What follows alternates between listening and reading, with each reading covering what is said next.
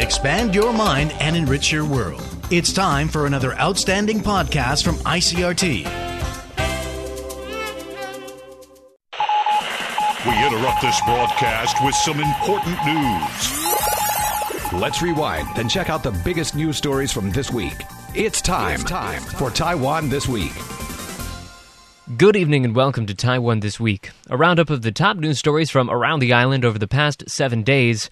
I'm Keith Menconi of ICRT News. Joining me in studio today is Gavin Phipps, also of ICRT News. Gavin, hello. Uh, good evening. And by phone, we're joined by ICRT Southern Taiwan correspondent Michael Smith. Michael. How are you doing there, Keith and Gavin? Pretty good. Today on the show, we're taking another look at the Taipei Shanghai City Forum now that it's wrapped up. We'll be discussing a pair of typhoon debates that are already all too relevant now that we've got another one maybe headed our way. And some disappointing MRT news, especially for us here at ICRT. More on that at the end of the show, but first, we've got some real honest to God, no joke presidential platform proposals to talk about for once. Like, you know, not like the usual political wrangling or mudslinging that we usually talk about on the show. Actual, debatable, wonky policy stuff.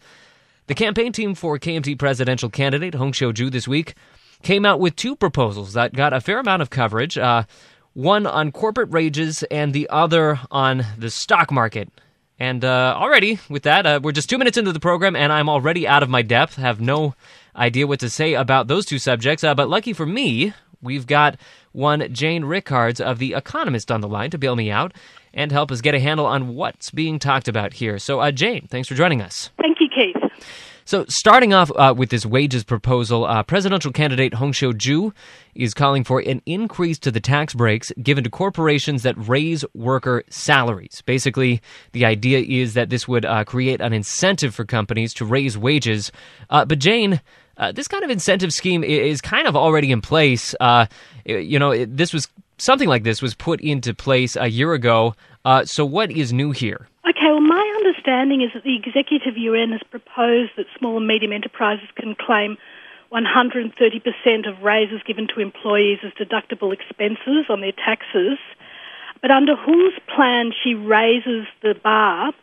Under Hong's plan, if we're talking about entry level employees, um, small and medium enterprises can deduct from their taxes 200% of the value of the raises. For example, if an entry level worker had his salary or her salary raised by NT um, $10,000, um, the company would be able to file for a rebate of NT $20,000 in the first year. Then it's 160% in the second year and 130% in the third year, which would then make it roughly on line in line with cabinet's proposition. So what Hong Xiu-ju is uh, proposing is that we uh, hike this tax incentive scheme even further. Uh, why is she saying that that's needed? Well, a chronic problem in Taiwan, as I'm sure nearly everyone's aware, is of stagnating salaries, and Taiwan is caught in what economists call an upper middle income trap. But basically, that means that um, it's lost its competitive edge in terms of um, export of cheap manufactured goods because other countries are catching up. But it's sort of failed to sort of upgrade its industries and develop more high value added goods which would help, which would promote higher incomes and more economic growth. This, so I think her logic is sort of more business friendly, and um, rather than just sort of ra- set the bar for salaries higher by raising the minimum wage, for example, this policy gives businesses flexibility. For example, um, a business, when it looks at how it might grow, it might decide, no, it's easier for me to keep salaries this low because that would suit my the growth of my company more, or they could raise salaries and apply for the rebate. So it gives businesses more flexibility to grow, as opposed to across the board sort of order to say raise the minimum wage. Um, and Hong thinks that although um, there'll be more losses in tax revenues, um, this will be compensated by a rise in domestic consumption. Okay, so uh, we, we've already heard uh, this week the DPP come in with uh, some criticism of this proposal. Well, not just the DPP, but from a number of places. Uh, what are the major lines of criticism on this? Well, 200% of the amount of raises to their corporate tax deductibles. 200%. That's a staggering figure. Right. And and that kind of hits uh, the tax base a little bit at, a- at a time where uh, the the debt is mounting. Well, basically, there's, if you take 200% of the amount of raises to their corporate tax deductibles, 200% of tax deductibles from a company that employs thousands of people, that's hundreds and thousands, if not millions, if not billions of NT dollars taken out of the state coffers every year. Right. And uh, Michael, is this something that's getting talked about down south? It is actually, uh, but it's being discussed kind of more in a broader uh, context related to Hong's campaign, Vice Speaker Hong. She seems to be presenting some proposals that, at least according to DPP spokespeople, uh, they presented themselves or they've, you know, had versions of it uh, pr- proposed several times in the past already. So one thing they're leveling at her is, you know, charges of like, well, this is not an original idea. But secondly, some commentators down here have commented on the fact that the way she's presenting these proposals sort of sound very pro-business, and that's good for you know those in the business community. But if you're not in that, if you're more of the the average Joe sort of person, some of these proposals are coming across a little bit technical, and they're not really you know ringing or resonating with the the, the local person. So here in the greater Kaohsiung area, people have been commenting on, well, you know, how does this affect me? How will this actually raise my salary in any way? And although we, we all accept that Hong is trying to come up with a proposal that would possibly help raise salaries and stagnant wages, it appears that her opponent, uh, main opponent, Tsai Ing-wen, is presenting similar policies but phrasing them in a different way that sounds a little bit more um, accessible to the local person. So that's what's been discussed down here. All right, so that's what uh, people have been saying about this uh, tax proposal. Let's uh, move quickly on to the next one, uh, which is changes to the capital gains tax. So here we're talking about uh, taxing stock trades, and once again, uh, similar to what Michael was saying a second ago, there are already some rules in place here that are kind of similar to what Hong is talking about. so Jane, what is Hong proposing that is new? Well, it's basically a cut because under the current plan, as I understand it, there's a 0.3% tax on transactions. And in addition, there's plans for a capital gains tax of 0.1% on transactions or 15% of um, capital gains. Now, that is so unpopular, it's been delayed to 2018. And just as some background, I could say that um, capital gains tax has always been very unpopular in Taiwan. And the last time it was they Taiwan tried to impose it, um, which was in 1988, the TAIEX fell by its minimum permitted limit for nine consecutive days before the government withdrew the plan. So it's very unpopular. And Hung's pr- proposition is to levy an 0.25% tax on stock transactions, which is lower than the 0.3% and then a 0.05% tax on stock transaction gains. So this is effectively not a tax hike, whereas in 2018 you would have had the 0.3% tax plus a 0.1% tax on capital gains, so that represented a tax hike. So while she's imposing a capital gains tax of sorts, it doesn't represent um, a raise in taxes as the plan which would go into 2018 would. Right. So, uh, based on what you're saying, it sounds like all that we're really talking about here is uh, breaking an existing tax into two parts, getting rid of a, a, 2018 tax that hasn't been put in place yet. So, it, you know, like you said, uh, kind of a tax cut. Uh, and Gavin, uh, it sounds like uh, business groups are actually in favor of this. It sounds kind of pr- trader friendly. Well, the, the, Taiwan Stock Exchange Corporation came out and it actually said that they, it believes that Hong's revised version of the capital gains tax could boost turnover of the local equity market by a staggering 10%. So they're saying that would help uh, trading a little bit. It would help trading. And of course, her other proposal, which is, of course, removing the exemption for foreign institutional investors from paying the capital gains tax, she's called for this to be scrapped, saying that the exemption is unfair to local investors. Which, while the obviously the Taiwan Stock Exchange saying it could increase turnover by 10%, might not be Joe Blow's understanding, or Joe Blow might not be able to understand what that means they will understand that if foreign foreign institutional investors are exempt from paying the tax as the government has wanted them to be, and she comes out and says this is unfair, local investors have to pay it and foreigners don't have to pay it, so everyone's going to pay it across the board. This is I mean, local people will understand that, if even if they don't understand the figures involved. Good point. Uh, but uh, of, of course, once again, we are talking about uh, perhaps a reduction in taxes, which would uh, be another hit to the tax uh, base. Uh, and uh, so, Jane, I want to get your take on this. Uh, Michael was saying that you know these are kind of uh, cold, uh, hard policy, wonky proposals that we're hearing so far. Uh, what do you take away from uh, you know uh, Hong's statements this week? What, what what does it say to you about the kind of campaign that she's running? I announcements are very indicative of Hong's personality as opposed to Tsai Ing-wen's personality, because Hong's always very definite about things and has very definite, substantial plans and ideas. I mean, quite often Taiwanese don't agree with them, but she's more, you know, she speaks out with substance, um, whereas Tsai is sort of more open-ended. Um, I think Hong is trying to show that, definitely trying to show she's pro-business. And I think that this can be, ma- mainly be seen in the, her plans for um, wage increases. As I've mentioned before, it's very, very flexible towards business, so business can sort of make a decision about whether they want to raise wages and get a tax rebate or keep wages where they are, um, which gives them more flexibility. But at the same time, she's also addressing problems that chronic problems that face the average person, such as low wages, which is probably the most fundamental economic and social problems that ordinary people face in Taiwan these days. So she's trying to be please all with a business focus. All right, Jane, thank you for that. Thank you for joining us. Thank you, Keith. Okay, and uh, I believe there was a bit of campaign news down south as well, Michael.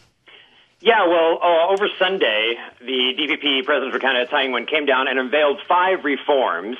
And, um, you know, I might be inclined to agree with Jane that uh, uh, both candidates are, are possibly doing their best to keep things as vague as possible and trying to appeal to as many people as possible. But Tsai did p- make five points that she said she's going to push for during her presidency if she's elected, including improving the job market. Again, it's not super specific, but improving the job market, providing affordable housing, long-term care services, and daycare services. So again, they might not be the most specific type of uh, proposals. They might not be all that wonky. They might even be wishy-washy, as some uh, have described them.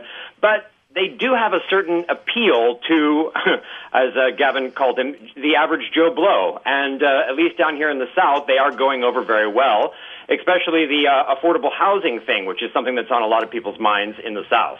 Sound like the devil's advocate here, of course, the DPP might be being clever about this, because of course Hong touting her numbers some six months before the election, people are going to forget the numbers. you make a good point, Gavin. but- yeah, but- I mean, but- but- people seem to go more for sound bites and for you know that than than actual numbers because you're right. Uh, by the time January comes around, we will have forgotten if it's .03 or .1 or the the rest, right? Yeah, so the DP could come out with the numbers closer to ballot day, basically. I mean, I don't know if that's what they're doing, but it does appear that way. Right. Well, um, as well as coming down to the south and uh, making those proposals, she also walked around several farms and uh, dressed up in Hakka things. So, yeah, we are definitely into the uh, the baby kissing phase of the campaign already. if that's just what I can call it. All right, so uh, finally starting to take shape this campaign, uh, and uh, up next, Taipei Mayor Ko Wen-je is back in Taiwan following his three-day trip to Shanghai, where he headed a delegation of 130 city officials and business people to participate in the Taipei Shanghai Forum. Now, we gave a bit of a preview to the event last week. Uh, of course, the run up to the annual municipal exchange this year was somewhat fraught with controversy after Mayor Ke made it clear that he does not accept the 1992 consensus. That was all kind of patched over, and they decided to go forward with the event anyway. Uh, Ke got to go, and he went, and know, now he's back. So, uh, up till now, we've been focusing almost exclusively on the cross-strait angle of all of this, but you know, there was some actual uh, agreements signed, policies discussed, presents exchanged, some you know, some actual substance here. Uh, what stuck out to you this week, Gavin? His shoes. His shoes, yeah, his tennis shoes. Of course, he wore sneakers to the official meeting with the um, mayor of Shanghai. Very Cohen thing to do. But I, I defended him on that one. I said he's just got off an aeroplane. Maybe he thinks sneakers are better to wear on an aeroplane than dress shoes, and I totally agree with him on that one. Or maybe he's just Cohen and he does what he wants. And basically, but he did. Of course, he- they did sign two agreements, and the two main agreements were on electronic ticketing technology. Of course, Taiwan's got the great ticketing systems in the convenience stores here, where you can buy a ticket to, from playing golf to going to a rock concert in a convenience store, which know, I guess Shanghai might be eyeing such a similar system, of course. And we've also got the yo-yo car in Taipei, the swipe as you go card, and the other agreement. So you could actually use it in Shanghai. Would be the well, idea no, I, I, presu- I don't know if you can go to Shanghai and use the yo-yo car, but I presume that Shanghai might be eyeing how Taipei has sort of u- Oh. is, is, is worked in the yo-yo car and all these systems I see, I into see. the into its city running. Got it. And of course, the other agreement allowed for civil servant exchanges. To sound like a complete pessimist, um, I can't see what a civil servant that works in Taiwan could learn from a civil servant that works in Shanghai under a one-party system. I'm sure they had lots of interesting civil servant conversations all week. Uh, I'm sure it was scintillating. Uh, okay, so that was kind of more the concrete stuff, uh, substance that came out of it. Did cross-strait issues come up at all this week? He well, had- the, the one uh, thing that people were commenting down here uh, before he left was how they might address him, and he did get addressed as Mayor Ke of Taipei rather than, you know, uh, leader or top uh, whatever. So he was addressed in the appropriate manner. So that was one um, thing that you know we got off of our chest. That's done. He's officially Mayor Ke of Taipei. And Gavin, what what other political things did they get off their chests? They had a dinner, though, didn't they? Remember, they had a dinner party Tuesday evening, which was hosted by the mayor, Kerr, the Taipei mayor. He hosted a dinner in Shanghai, but the Shanghai mayor didn't go. And of course, there was a big sort of media storm about this in Taipei, and a Taipei city government spokesman called Sidney Lin was forced to explain that the party's guests were Taiwan VIPs who participated in the forum and officials from Shanghai, but the dinner was aimed at the Shanghai deputy mayor, Weng Tiehui, who actually was the city's representative at the dinner. So Shanghai mayor Yang Xiong didn't boycott the dinner. He just didn't go because his deputy was the representative. So And it appears that uh, Mayor Ke managed to give and receive gifts without making any faux pas this time around. well, of course, the painting was from a school child. So if the Chinese bloke had sort of dissed the painting, he was basically dissing a school child. So and it featured a white pigeon and a Qing Dynasty terracotta soldier. So, yeah, pretty good. But of course, the, I mean, the main thing that was the meetings, of course, and the other stuff that went wrong. But of course, the main thing Kerr did was open a sort of an existing can of worms about the history of the uh, sort of the Sino-Japanese War and the Second World War. When he visited a famous warehouse in Shanghai, and he asked for both sides of the Taiwan Strait to understand history and look for the accurate view of history. And he turned round and he said that China's fighting of Japanese forces during the Second World War was mostly led by nationalist forces under Chiang Kai shek. And of course, that's being seen as a response to Beijing's claims that communist forces did, in fact, play a major role in the Second Sino Japanese War. Which, of course, we've had other things about that this week, haven't we, Eric? Yeah, well, you know the saying that uh, history is written by the, the winners, right? And uh, apparently, yes, history is being slightly rewritten, even in uh, movie form, because a movie that was released uh, recently called The Cairo Declaration uh, featured, it didn't actually necessarily show uh, Chairman Mao at the Cairo Declaration itself, but it showed a lot more of him and put a lot more of him into a historical situation in which he was not involved. Uh, Chiang Kai-shek was in fact sitting there with uh, Winston Churchill and uh, FDR when the Cairo Declaration was made, and uh, as far as we know, uh, Mao was uh, on the the trail in Yunnan at that point. So the fact that this movie came out with this blatant, just sort of it, even if it wasn't a, a an actual lie, it was a bit of a, a misdirection. And even uh, Taiwan's President Ma Ying-jeou said that the movie was a joke. So this historical rewriting thing is beginning to irk a few people. Uh, and uh, interesting to see Mayor Cohen put in his two cents there. Okay, well, we have uh, definitely hit our limit for political stories for the day. I'm sure that uh, our listeners could use a bit of a break, so we're going to give it to them. Uh, we will be right back after this with more news from Taiwan this week.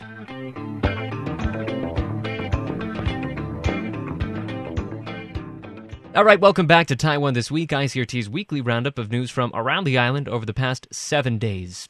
Jumping right back on into things, Goni is the silly word of the week, currently striking fear into all of our collective hearts. A typhoon going by that name is slowly traipsing its way across the northern Philippines today, and forecasters project it will hang a hard right and sweep past Taiwan's east coast this weekend. bringing more wind, more rain. Only two weeks after we got much the same treatment from Typhoon Soudelor. Gavin, uh, so it's still a ways away, but uh, w- w- what are the best forecasts saying so far? The best forecast is saying basically, um, by the time our listeners hear the radio edit of this, the typhoon will be sweeping along the east coast and gradually moving up in a sort of a northerly direction, but moving in a northeasterly direction towards southern Japan. However, the storm is going to affect the east coast this weekend, basically. And as we record this, weather patterns across Green Island and Orchid Island are being very affected with heavy winds and strong seas. All right, so we're just going to have to wait and see. Meanwhile, in addition to the rain uh, that Typhoon Soudelor brought, it also brought a couple of controversies with it. Uh, and now that Goni is on its way, they have surged back to center stage. Uh, let's start with the muddy water issue. Of course, uh, Taipei Mayor Ko Wen-je took a lot of heat for the decision to continue delivering water to city residents, despite the fact that much of it was too muddy for safe drinking. Uh, Gavin, what have the critics been saying? Well, the critics have been saying my tap water's yellow. I mean, that's what else can you say, really? I personally, and I live in Da'an district in Taipei, my tap water was not yellow, and my tap water was not affected. The only thing that f- affected me was the fact that I couldn't buy any bottled water from any convenience stores or my local supermarket Because it was all sold out. because every other bugger was buying it, basically. Right, uh, and, and, and so is there a new plan in place? There is. There is indeed, Keith. Of course, Taipei government took a lot of flack for doing it, for obviously releasing the water when it probably shouldn't have released the water. But water officials are now that say that a new standard operating procedure for water supplies has been introduced ahead of typhoons. And that service, and water services rather, will be suspended when turbidity levels reach 12,000 degrees. Okay, so we got a new plan for uh, Goni if, if it goes that way. Yes, and officials say that the public will be told within three hours of this system being put into place. Okay. And official estimates say that 1 million households will be affected 24 hours after the water supply service is halted, and resumption of regular water services will take place some 24 to 48 hours later. I found the whole thing kind of funny, Keith, because uh, they were saying on the news like uh, the water in Taipei is uh, you know not uh, uh, suitable for drinking, and I was trying to think of anybody that I knew who actually drank Taipei tap water. An interesting thing about uh, that, while we might not understand turbidity levels reaching 12,000, yeah, so the, if, if, the, if the turbidity levels reach 12,000 from now on, they'll cut the water off, basically, yeah. But an interesting thing, during Typhoon Soudelor, which of course clobbered North Taiwan on August the 8th, the reports say that turbidity levels were over 30,000 degrees. Uh huh. So you're talking very, very muddy water there. Yeah, it wasn't. It wasn't even really yellow water. It was brown in some cases. All right. Well, uh, so that's something to look forward to. Now our water will maybe get turned off occasionally. Uh, but there was another issue stirred up by this typhoon, that being the labor issue. Apparently, a number of labor groups uh, went out yesterday to uh, draw attention to poll results showing that uh, something like 88% of respondents uh, at at at uh, department stores said that they were required to work on the typhoon day. Gavin, tell us about that. Yes, labour groups this week called on department stores, which, of course, if you've lived in Taiwan, especially Taipei or Kaohsiung or Taichung, you all know that when the general public is given a typhoon day holiday and it's not quite as rainy as officials hoped it would be, everyone flocks to the department stores. Nothing else to do? For something to do, basically. Well, apparently, labour groups this week said, hang on a minute. This sending people to work in department stores on typhoon days is just not on, basically, because it's incredibly dangerous. Yeah. And they said um, this labour union, the name of which I forget, I do apologise the labour union people, but they conducted a poll and it said 88% of department store sales staff were asked to work on typhoon holidays. And of those, only between 11 and 18% received any compensation for working on typhoon days. And they also said that some staff who failed to turn up for work on the day they were requested to work on a typhoon day, or simply got to work late because they couldn't get a taxi, were fined up to 2,000 NT. the name of that labor union was actually Youth Labor Union 95. All right, okay. And their president was uh, Kata Cho, according to the, what I found here. And she's arguing that actually the fault for this lies with the government because the Ministry of Labor Standards and Equal Employment has not legally designated typhoon days as official holidays. Therefore, department stores cannot be fined for requiring staff to show up for work. She says she wants the ministry to change the designation and establish labor inspection task force to monitor monitor rather stores and make sure that they are providing a safe environment, but they need to change the law first. This is confusing. Both Gavin and I actually don't really understand who is forced to go to work at what time on what storm. It's that confusing. So if it's that bad for those of us who, who, who look at the, the, the, rules and the news and all the rest of it, imagine for what it's like for, for the, the, the counter worker who you know is trying to figure out whether they should risk their life and go to work uh, when her daily salary is 700 NT, one of the employees told uh, the Taipei Times. Right. Of course, it is a double edged sword, this argument, because, of course, a couple of typhoons ago, when Taipei City actually called a typhoon day, and of course, it was quite pleasant outside, it wasn't the public that were complaining about having the day off, it was the company owners that were complaining about having their staff not come to work that day. Jing Tui Liang Nan, as they say in Chinese, between a rock and a hard place on this one. Yeah. Well, I guess uh, the, the, the really the bottom line point here is that in this case, uh, the law is not on the side of these complaining workers, and uh, we're we're gonna have to sort it out just to figure out what does a typhoon day really mean. There you go. But uh, we're gonna have to move on and go to our last story for today, which is another delay for an MRT project here in Taiwan. The Transport Ministry has announced that the line connecting Taoyuan Airport to the MRT system will not be ready for operation this year, as had been promised to us. And I think uh, Gavin and I, uh, or uh, maybe perhaps you as well, we've, we've all been here a long time, we are absolutely not surprised. no surprise there. Although it was, I mean, it was quite tantalizing, especially for those of us uh, that work at ICRT. And uh, this line runs right uh, next to our office, and we've been viewing the, the test trains that have been running along the track this whole year now. And so it kind of looked like it was going to be ready to open any day now. But uh, Gavin, uh, it sounds like this week uh, there was some uh, kind of mishaps uh, when they were trying to do some of this testing. Yeah, the Ministry of Transport came out and said the project has been experiencing software design glitches that have contributed to the instability of the line's signalling system, and it would no longer be ready by the end of this year. That because is mock surprise. Apparently, the, the, Apple Daily actually covered this t- the day before the government came out and said this. But apparently, they were doing something at the Taipei train station, which is the terminal station for this MRT line in in Taipei. And apparently, it was affected due to the typhoon. Going back to the typhoon, parts of the the line there were in fact flooded. And mm-hmm. the Apple Daily story described them as becoming a swimming pool rather than an MRT station.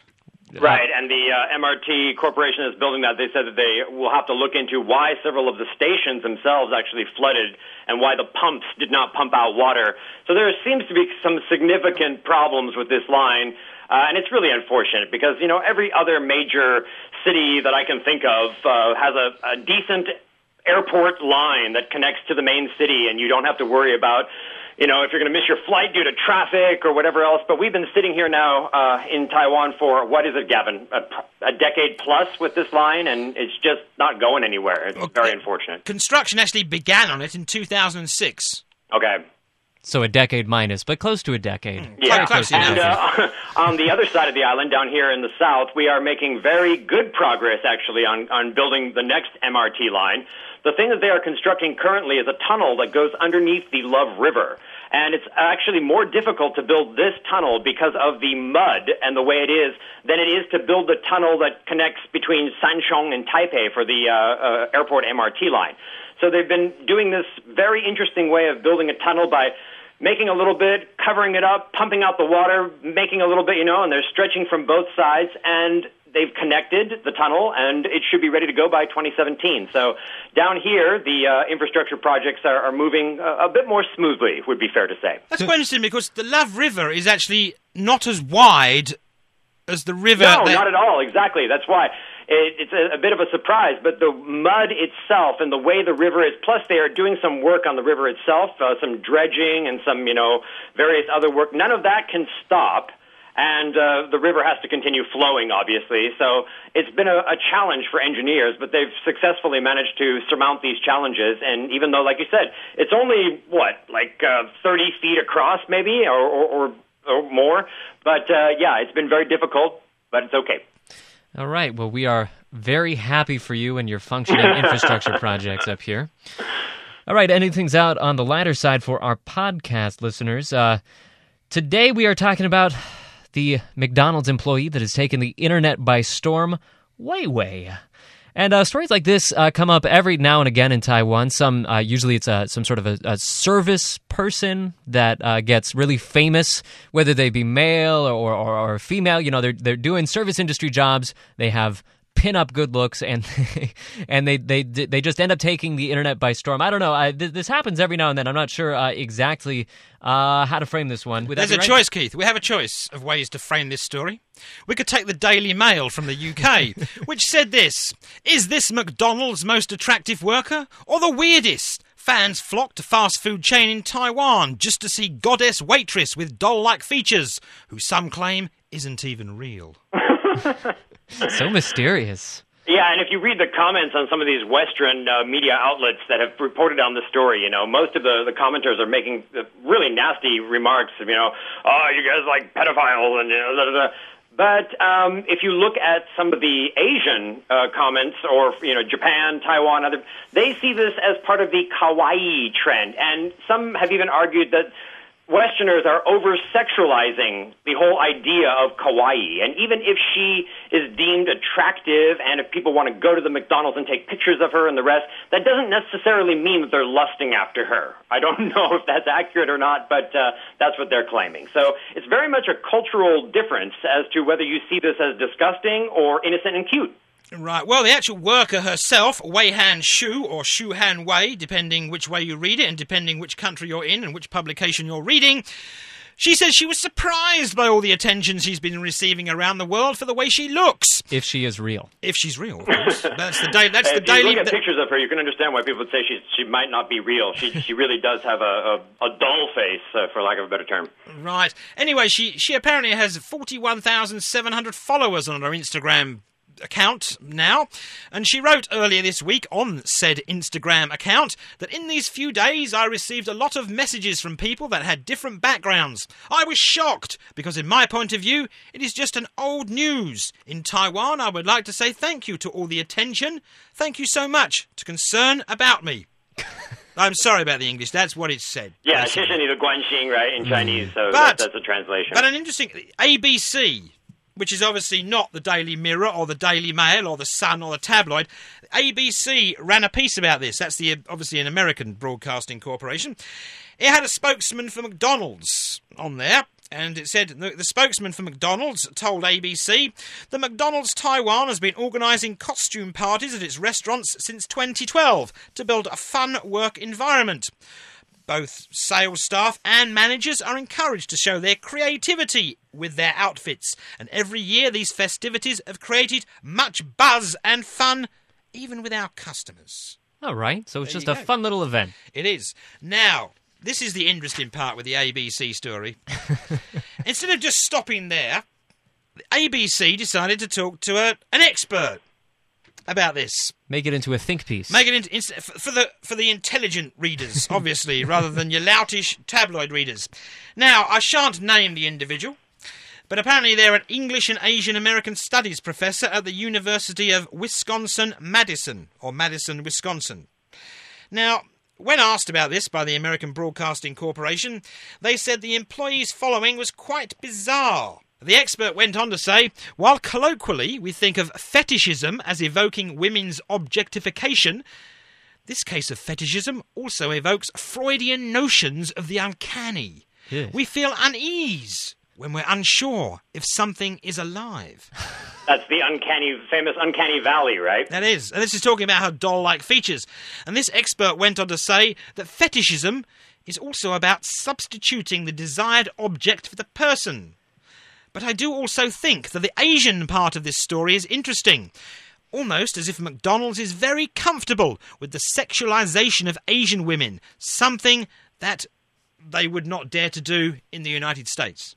So they're they're they're, they're basically taking the hyper intellectualized version of those nasty comments that uh, Michael was talking about a second ago. Although with her last comment, Hooters.